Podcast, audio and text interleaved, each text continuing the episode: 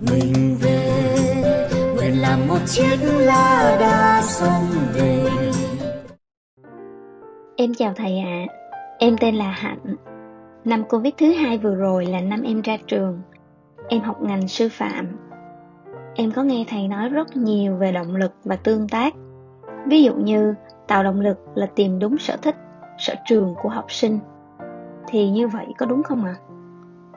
Ngoài cách đó ra thì còn cách nào tạo động lực nữa không ạ? À? Thầy có thể chỉ dẫn em thêm về cách tương tác với học sinh và xử lý vấn đề với ạ. À? Em xin cảm ơn thầy rất nhiều.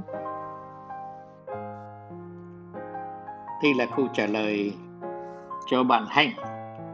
Câu ờ, hỏi số 924. Hạnh ạ, à, trước nhất là thầy xin chúc mừng ờ, Hạnh ờ, đã qua được 2 năm sư phạm và như thế thì dần dần Hạnh sẽ trở thành một giáo viên à, rất là à, đóng góp rất là nhiều cho nền giáo dục nước nhà đấy. À, chúc mừng hạnh nhé. Thế hạnh ạ à, khi mà hạnh nói rằng là tạo động lực là đi tìm cái sở thích và sở trường của các học viên của mình ấy, thì nó không đúng hẳn đâu. Tất nhiên là nó liên quan đến cái sở thích và sở trường rồi thì nó là hoàn toàn đúng rồi. Thế nhưng mà thật sự ra đó Ờ, không phải là mình tìm ra cái sở thích và cái sở trường của ờ, học viên mà mình tạo động lực cho bạn ấy đâu. Cái động lực ấy, nó tới ờ, từ hai ba yếu tố mà thầy xin xin phép nhắc nhở con ở ở chỗ này. Thứ nhất là cái người học viên người ta có động lực khi mà người ta cảm nhận được là ở nơi người giáo viên cũng là một người bạn cũng là một người thông cảm những khó khăn của mình. Cái người học viên rất thèm khát à, mà để ờ, giáo viên thông cảm cái khó khăn của mình. À, đó là cái chuyện đầu tiên. Thế thì cái đó đó, nó phản ảnh cái ờ, tình thương tình thương của giáo viên. Nhưng mà nó cũng phản ảnh cái ờ, tinh thần bình đẳng của giáo viên. Tức là nếu mà giáo viên nào mà cứ tự cho mình là người đứng trên cao, rồi các học viên là như ở dưới thấp thì học viên nó sẽ sẽ phản ứng như là cái, cái một cái thứ uh, nô lệ mà đi phải trả bài. Thế thì không không đẹp mắt tí nào nó sẽ không tìm ra nội lực nó sẽ không tìm ra động lực.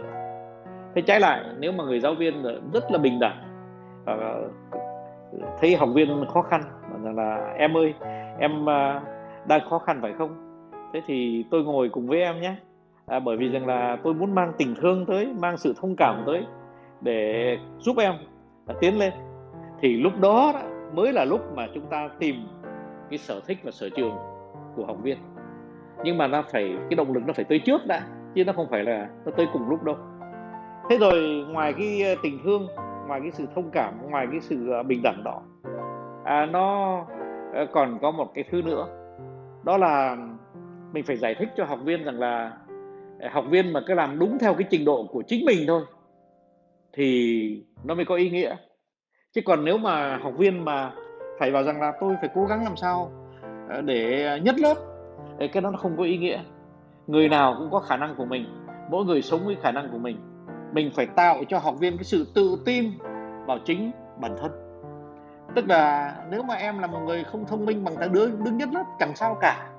Mà nếu em là đứa mà chậm chạp nhất lớp, cũng chẳng sao cả hoặc là nếu em là đứa giỏi nhất lớp cũng chẳng sao cả. Miễn là em tự tin em chấp nhận cái, cái con người của em nó như thế và em tiến lên với cái tấm lòng uh, tin rằng mình thế nào mình có chỗ có chỗ đứng trong xã hội. Thì khi mà mình làm cho học viên của mình hiểu được rằng họ có thể tự tin bởi vì xã hội luôn luôn có chỗ cho những người tốt lành cho những người đạo đức cho những người chăm chỉ thì cái người học viên họ sẽ tin tưởng vào cái tương lai của họ và họ sẽ có động lực.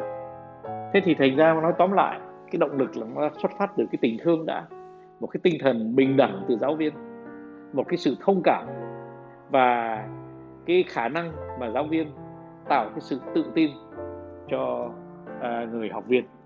Như thế nhá. Non nước yên bình khắp nơi chung lòng mình về nơi đây cái